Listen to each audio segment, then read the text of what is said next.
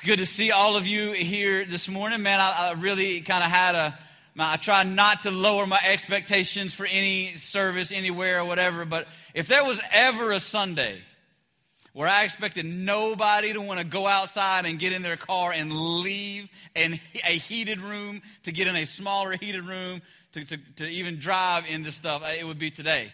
And, and man, look at you, man. You guys are here. And I'm just, I'm so honored and, and, and privileged to be one of the pastors here to, to serve at a family of faith that just loves being um, in church enough to, to get up even on the, the days where the wind chills in the single digits and, and come to church. And so, man, I'm just, I'm, I'm glad that you're here. I'm excited to see you. Excited for uh, this series that we're in. We're in week three of a, of a series called Friend Request. We kicked this off a few weeks ago. We've kind of had a, a running theme throughout the kind of first half introduction portion of every message that, that reveals this truth that who we spend our time with matters. Right? That, that who we spend a, a majority of our time interacting with, doing life with, spending time with, getting involved in stuff with, getting in trouble with, something like that. Whoever we spend our time with, it matters. It changes. It has an effect on us. As a matter of fact, we've um, been kind of going back to one main thought for the entire series. We'll, we'll write it down together again today if you're taking notes, and it's this that if you show me your friends, I'll show you your future. Because who you spend your time interacting with and doing life with, they have the ability to, to change or direct the pattern and the purpose for your life. So if you show me your friends, I can show you your future. Now, I, am not, I'm not smart enough to come up with that. Like I, I, wrote it like that, but there was there was actually the wisest man who ever lived on the face of the planet, other than Jesus himself, was a man named Solomon. And Solomon said this in Proverbs chapter 13, verse 20. Solomon said it this way. He said, Whoever walks with the wise becomes wise. But the companion of fools will suffer harm. In other words, what Solomon is saying is, you show me your friends and I'll show you your future. And so we started off the series in week one. We talked about the foundation of friendship, what it means for, for us to be good friends to other people, for, for the, the kind of people that we need to be in the lives of other people. And then last week we came in here and we, we learned that all of us that, that may be experiencing a deficiency in our lives at some point because there are three types of friends that all of us need in our life. And there's a, the potential exists that you and I stand from being one friend away from changing the course of our destiny. I was thinking about that this week. Um, now, just a little bit about me. Um, when I was a kid, my parents made me, and I, I emphasize made, um, they made me take piano lessons. All right, like I, I, it just wasn't wasn't a thing I was feeling like. I just wanted to go play sports and you know get in trouble and get hurt and get dirty and that kind of stuff. And so, mom um, particularly mom. Mom made my, my brother and I, we had to take piano lessons. And so I learned, I did, I learned to, I, I kind of learned. I don't, I don't want to, that's not, that's like, I don't want to get loose with the term learned. Um, I have a working knowledge of how a piano works. Um, I, can, I, can, make it make noise. Um, and so, so here I am. I have this, this, this piano playing skill. And I got into high school and um, I thought I was a rocker uh, for a week. Like I thought I was, I, I was, thought I was a rock and roll guy. And, um, so I started listening to some rock bands, and I found I found this band, and they were they were kind of on the the tail end of the hair band era, like they and but but except for they were talented. Like I don't know if y'all knew that, like they were a hair band, only they had talent. I don't know if you knew that most of the hair bands didn't, but they actually could play their instruments pretty well. And this particular band, um, they had a piano player. And all of a sudden, two worlds, my kind of general, like, yeah, I can kind of take or leave piano, and then like, I want to be a rock star. Those two worlds kind of collided, and so I developed an affinity for a band named, named Savatage. Now, if, if you know who the band Savatage is, I would love to speak to you after the service because I think I'm one of three people in Kannapolis who know who they are. Um, not sabotage, and we're not, it's not a Beastie Boys movement. All right, I'm talking about Savatage, completely different era, completely different thing. Um, I thought uh, finally I had a band that I could identify with. Like, they're cool and they got a piano. Maybe I can be a cool piano player. it didn't work out for me, but I, you know, I'm just not cool. So, um, so anyway, so I developed an affinity for this band, and, and me and, and, several of my friends who were in this little, we had our own little rock band thing we put together for a while, even cut a CD. That was fun. Um, so we really kind of modeled ourselves after this, this band that we all loved or whatever. And so because I have an affinity for this band, even though it's now 2015 and not 1993. Um, I still carry their songs on my iPod um, because I, I, like to sometimes like a little throwback, you know, like, a relic and just kind of just you know hang out in the old days. And so I'm driving down uh, Lane Street this week, and I have my iPod in my truck, and it's on shuffle, and a, a Savatage song comes on, and I sang every word at the absolute top of my lungs, um, just because that's what you do when, you, when your jam comes on, right? And so, but, but immediately in that moment, singing at the top of my lungs, listening to a band that's not going to get, um, they didn't get a minute of radio play when they were still making music. Like, that's why none of y'all ever heard of them. Um, like, never going to get a, a minute of radio play, but here I am in my truck. I'm having a moment, right? And in that moment, I'm, I'm recollecting and reminiscing back to my, my rock band days with my buddies in a garage with a dude that had a tire for a cymbal, like a, you know, a tire frame for a cymbal. Like, I'm thinking back and like everything about this song and this moment is taking me back to all the stuff that we did, all the trouble that we got into, all the little crappy bars that we tried to play in, and all the stuff that we did way back when. I'm just thinking about all this just kind of this flood of emotion. And, and for me, a lot of those experiences in my past, they, they were good. They were fun. We, we enjoyed playing the coffee shops and the little bar places and the little nightclub deals. And like, we had fun trying to make a CD and we sold about four of them. It was awesome. Like we, like, so we were, you know, so I'm going back to this, this moment of just kind of all this really cool stuff. All because, all because I heard a song. And it took me back to the relationships that I enjoyed in those days. Now, here's what it could have done. If the people that I hung out with, when I became a fan of this song that took me back to a different day and time in my life, were negative, if we'd have gotten a lot of trouble and we'd have ended up in addictions and all this other kind, in, in, the, in the exact same way that I, that I got to go back and experience some kind of fun and cool times in my life, I could have just as easily gone back and re experienced some very negative times in my life. And here's the thought that I had it's amazing to me how much the impact of the people that we spend our time with has on our lives. I was having a really good week. I got to listen to an old school jam on the radio and had a better week, but it's just as possible for me to be having a good week and to reminisce and, and think back to all the stuff that I got into with a group of people that I ran with back then and ended up having a, a very negative and very down and very depressed week. Because the people that we spend our time with matter. Because they have the ability to direct and determine the purpose and the direction of our lives. That's why we've devoted an entire series to talking about friendship because who you spend your time with, it matters.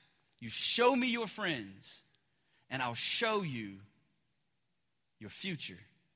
And so we, we talked last week about how we not only need that those those three types of friends we, we may be one friend away but today i want to look at this idea that we could very well be one community away from changing the course of our destiny because here's what I believe is true I believe that God wants us to have a personal relationship with Him. I believe God wants it to be personal, it's individual, it's, it's He and I connecting together on a very personal level. But God created us to be relational beings, not just so that we could connect with Him, but so that we could connect with people around us. So I believe that God not only wants us to have a personal relationship with Him, but I believe God wants us to have a shared relationship with Him also. It's all throughout Scripture the reason that the reasons that God wants us to be in communities of people, surrounded by groups of other believers for our own benefit, so that, not, so that we can not only connect with Him on a personal level, but that we can connect with Him on a level that is shared also. Let's talk about why. Here's why. Here's why it's vital for us to surround ourselves in communities of other believers. It's because we have an enemy. And our enemy wants nothing more than to destroy us. And he has no greater ability to destroy us than when we are vulnerable. Vulnerable to what? Maybe you'd ask. I'm glad you asked. Thank you for asking. Let me show you in Scripture what it says. First Peter, see, I just assumed that you did. All right, so First Peter chapter 5, verse 8, speaking of our great enemy, says this. It says, Stay alert. Watch out for your great enemy, the devil. He prowls around like a roaring lion, looking for someone to devour. Now, I think there are two very, very clear things that need to be addressed in, in this particular verse. Here's the first it's important that we understand the direct correlation between Satan, our enemy, and the cat family. For all you cat lovers out there, nobody laughed. I, I, I, you're like, he's serious. No, I know. I, was just trying to pick on all the cat lovers. you guys know I don't have much love for cats. it's in the Bible that the, the devil gets associated with the cat feline family. All right, so for all them little boogers you got running around your house, all right, that's a little little Damien, little Beelzebub, little Lucifer you got running around the house, climbing on my car and getting dirty and scratching that kind of stuff. There it is in the Bible. Cats are the devil. All right, there it is. Proof positive. All right, all right. So, no, no, in all seriousness, he, he gives us this picture of, of how it is. In the same way that a lion would devour something that it desired to eat. That that is the same mentality and way that your enemy will come after us. And instead of just telling you, I, I don't know how much you know about how lions attack or when lions attack, I thought it'd be better instead of just telling you to show you. So I have a video. Let's watch this together. Now, this is, uh, you've probably seen this. This is at Kruger Park in South Africa. I've actually been to this park. But, um, so we've got like, you know, the scary lions. Forgive the quality. All right, it, it was YouTube. Um, so, scary lions, water buffalo, it's about to go down. I mean, we, it's just pretty evident that um, things are not getting ready to end well. And, and, here comes the oh shoot moment on behalf of the water buffalo. Like, I, I see the lion, and uh, I'm trying to narrate this, but it, it, they need to move faster. Um, so I don't, oh, there. Okay, now it's on. All right, so like the attack is on. All right, we got the big ones. Nope, let's let's not mess with the big ones. Let's let's get the baby. All right, just yeah, just single it out get it away from mom and dad, and then they get to run on, and now you got one cat devil, and, and then all the little demon cats um, are going to join into the fight. Man, that's blurry. Um, I don't know if this is blurry for y'all. It is from here, but I, I'm. I don't know if you can tell what's going on there, but there's like a bunch of lions trying to eat a water buffalo, little little baby one. All right, and, and here's how you can cut the lights back on now. Um, here, here's how it did it. Right? What did it do? Isolated. Right? A, a whole pride of lions. They're, they're running out. There's five, six buffalo they can choose from, but not a single one out. Get it alone. And then they all come in to devour it. The most effective way that our enemy, who seeks to devour and destroy us in the same way that a lion would, one of the most effective ways he can do that is to isolate us, to drive us into loneliness.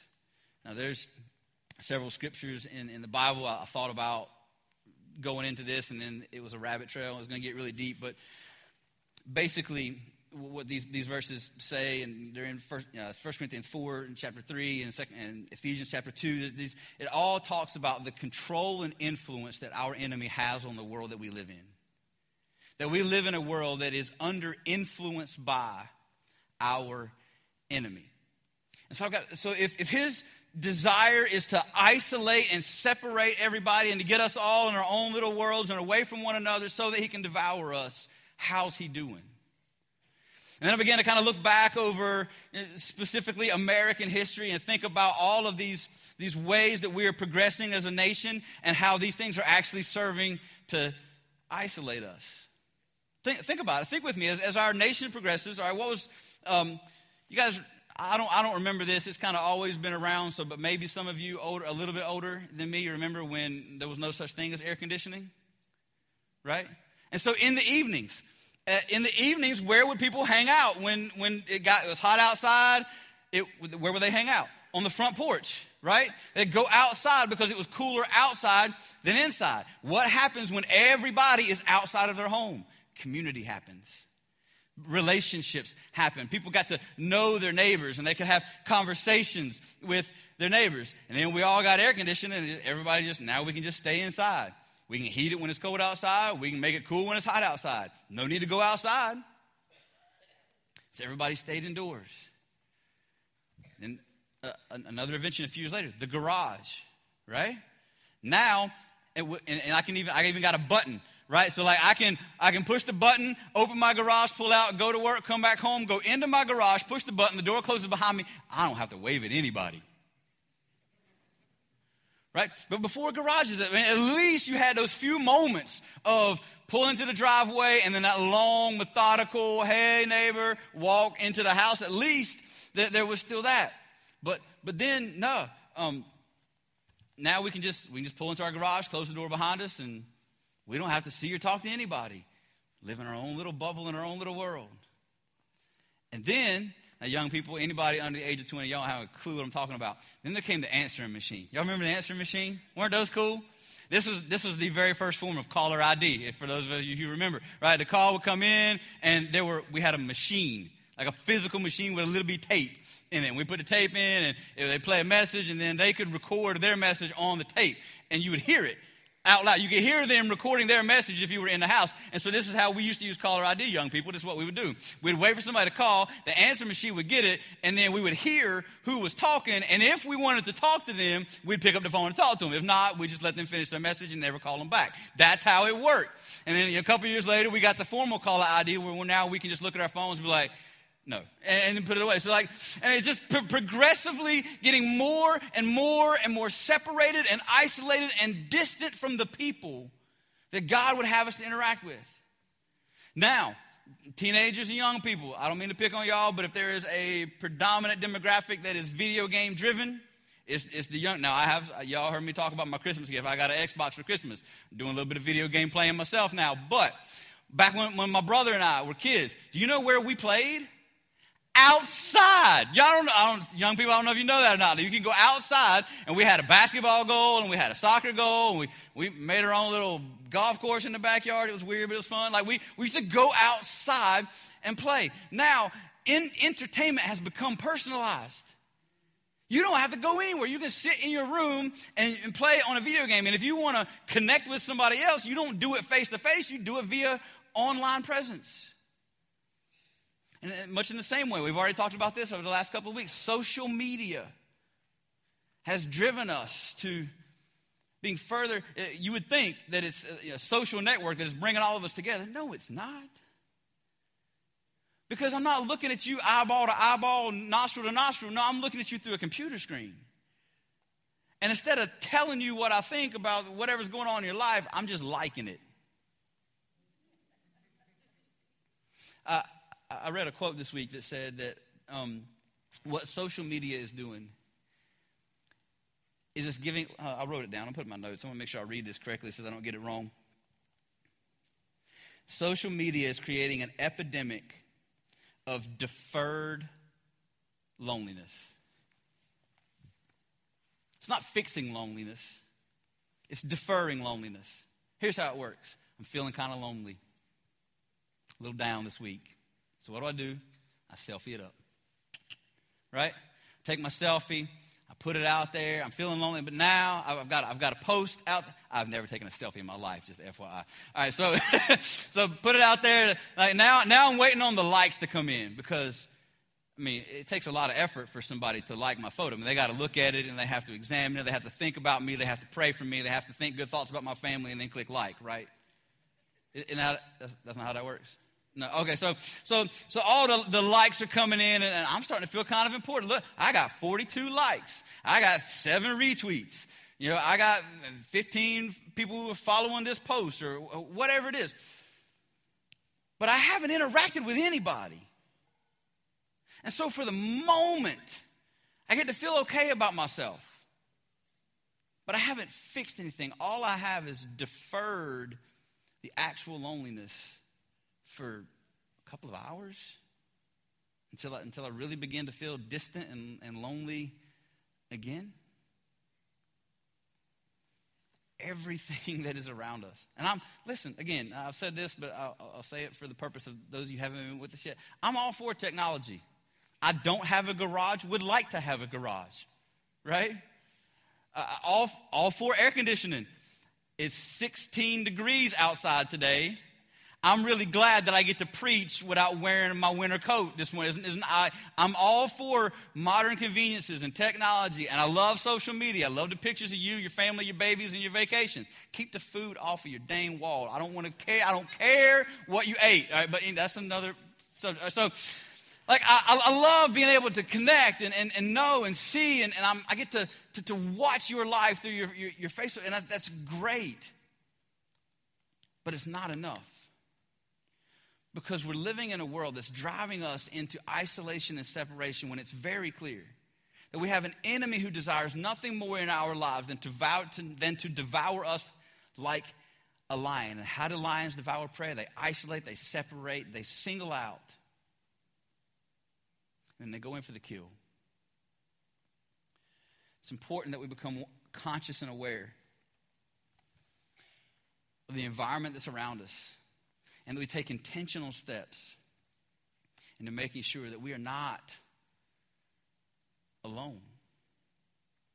You see, if there's ever if there's ever a time where people are more vulnerable than ever, it's not only when they're isolated, but, but at their inception, right? There, there, there's no more fragile life form than, than the infant, than the baby. The same is true for an organization or for a group of people. So take the church, for instance. There was, there was never a more vulnerable time for the church as we know it than when it first begun.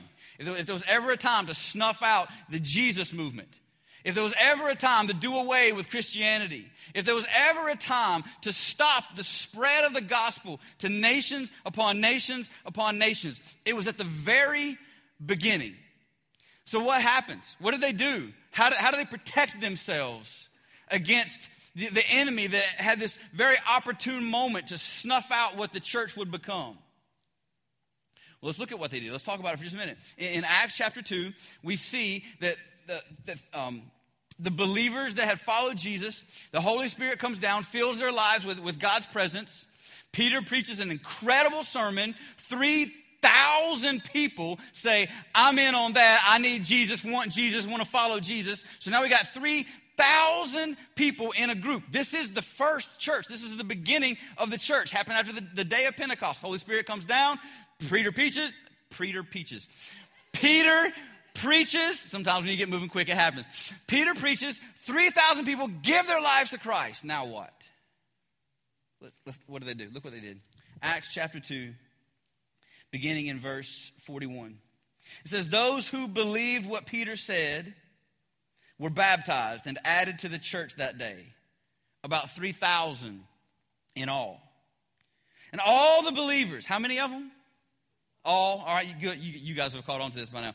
Um, all the believers devoted themselves to the apostles' teaching, to fellowship, and to sharing in meals and to prayer. I, love verse 43. We're going to come back to this. A deep sense of awe came over them all, and the apostles performed many miraculous signs and wonders. And all the believers, look what they did. They met together in one place and they shared everything they had.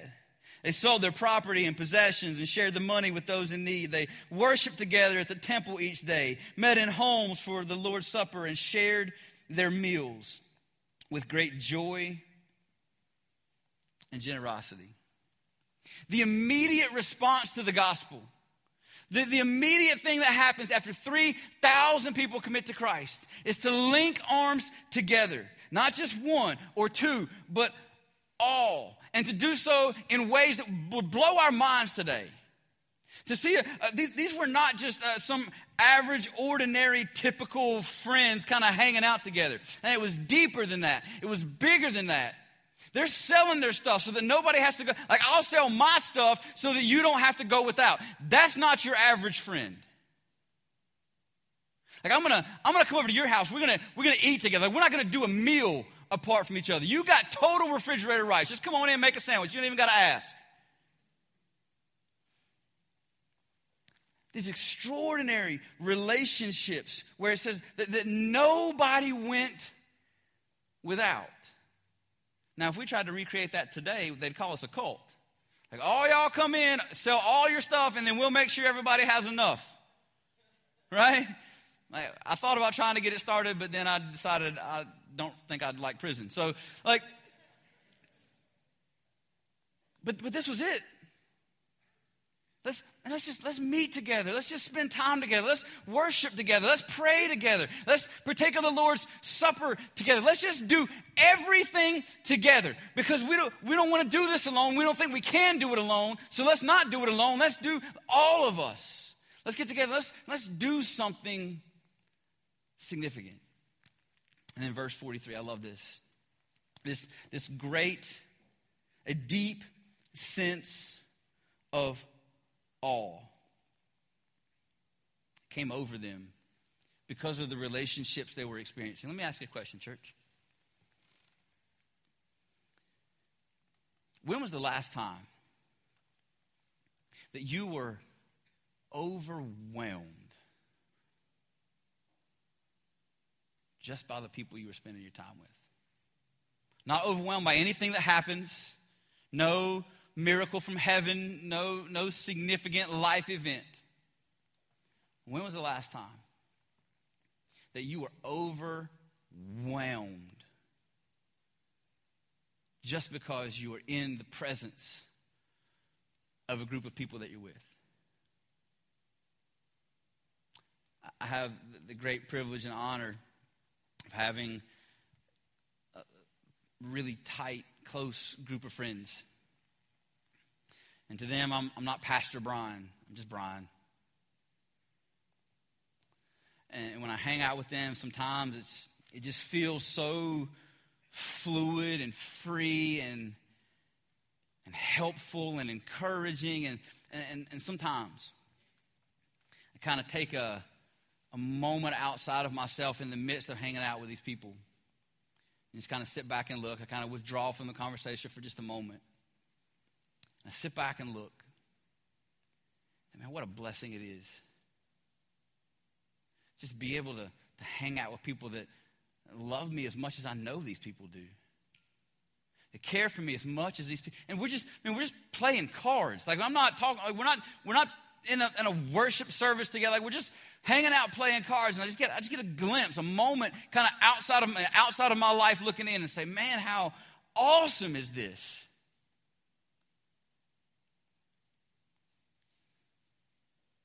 And I just, I, I try to be conscious in those moments to just offer up a prayer. Hey, God, thank you for this. It doesn't look like much if somebody to walk in like, oh, hey, they're playing cards. I mean, Brian's having a moment up in here. Because it's, it's overwhelming to just experience the presence of true friendship. When was the last time that you were overwhelmed just by the people that you get to hang out with? Because that's what happened to the believers in Acts, right? They just decided to let's get some food together, let's pray together, let's worship together, let's just do everything together. And a great sense of awe came over them. When's the last time that happened for you? Because if it hasn't been recent or ever, you may be one community away from changing the course of your destiny. If you want to write that down, that's our, our main thought today that you may very well be one community away from changing the course of your destiny. See, our enemy, Satan, wants nothing more than for us to be isolated. So that he and his little army of demon cats or whatever they are, let's say he and whoever he's got helping him can come in and destroy us. Man, there's some good news. There's good news. The good news is that it doesn't matter how ferociously he attacks, or how hard he hits, or where he hits, or what he gets at, when we have enough people around us to help us fight him off.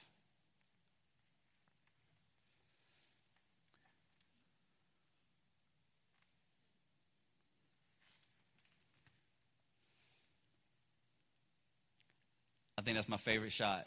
Like, get out.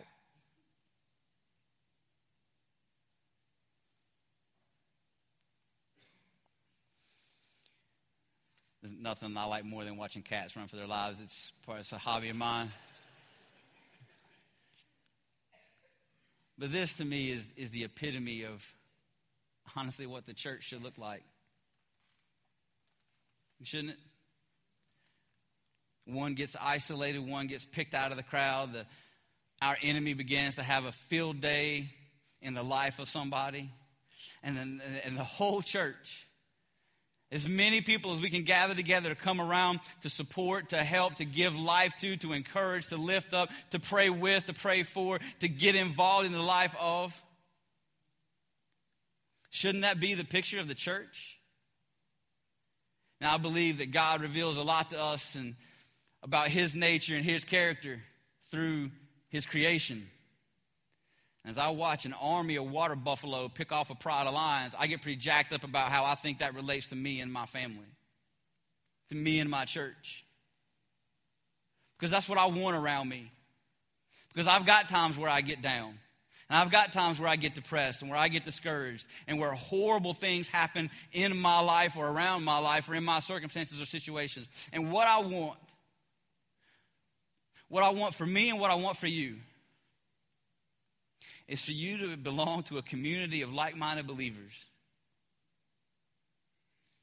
that'll stand in the gap and say, You'll never go down alone on my watch. That is my vision for the church. I got it all from watching a bunch of water buffalo and lions. But I see a picture of what life inside of a family of believers is supposed to look like. And I'd invite you to just, just dream with me for a minute. Close your eyes if you have to, but just dream with me for a minute about what it looks like to run into horrible situations in your life and then have an army of friends, a whole herd of friends, if you will,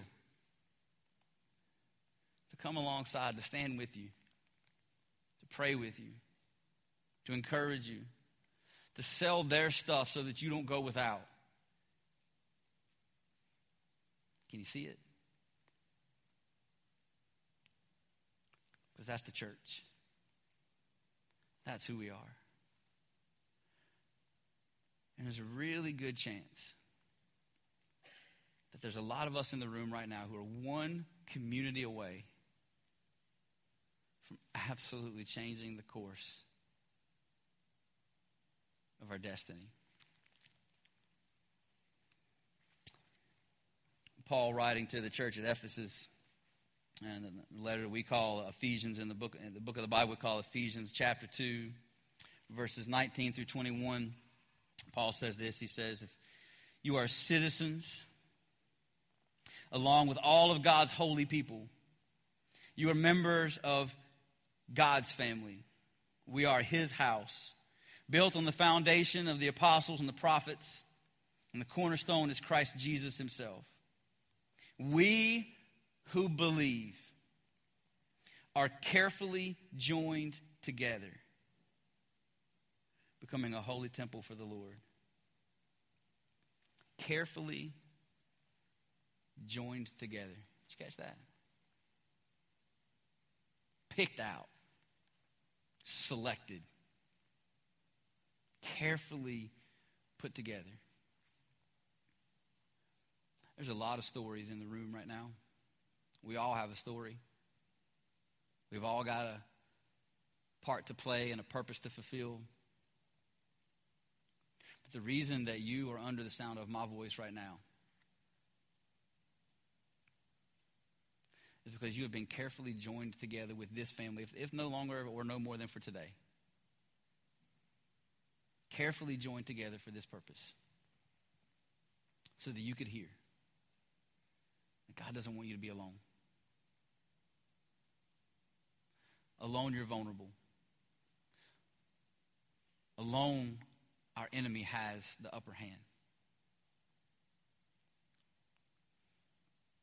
That all of us were created, designed, and intended to be part of a community of believers so that we don't have to fight alone. Get to, hey, I don't know if you know this or not. Satan's been around a while. He's a whole lot better at fighting and tearing away stuff than you are at defending.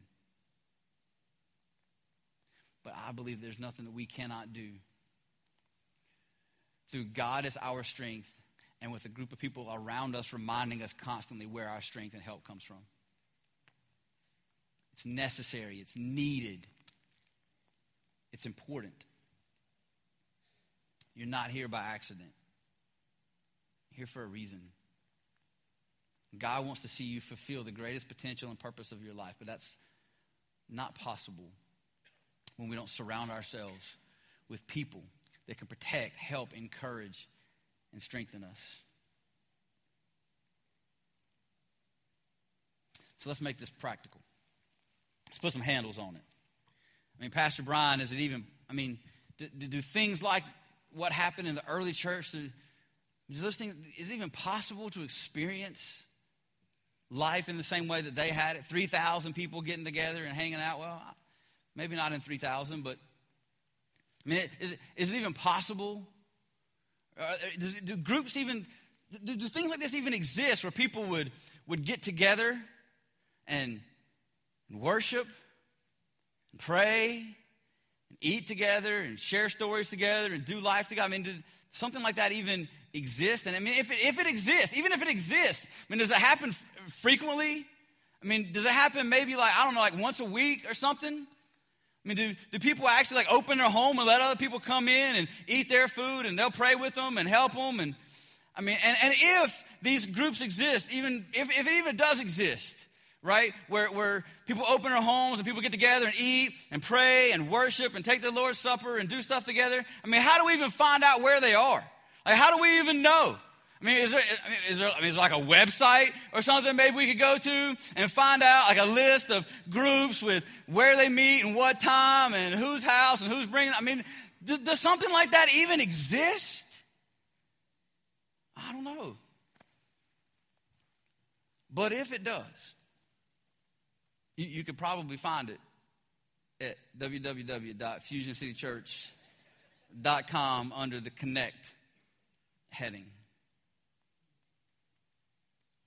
You, have heard us say it over the last couple of weeks. We're, we're, not, we're not a numbers driven organization.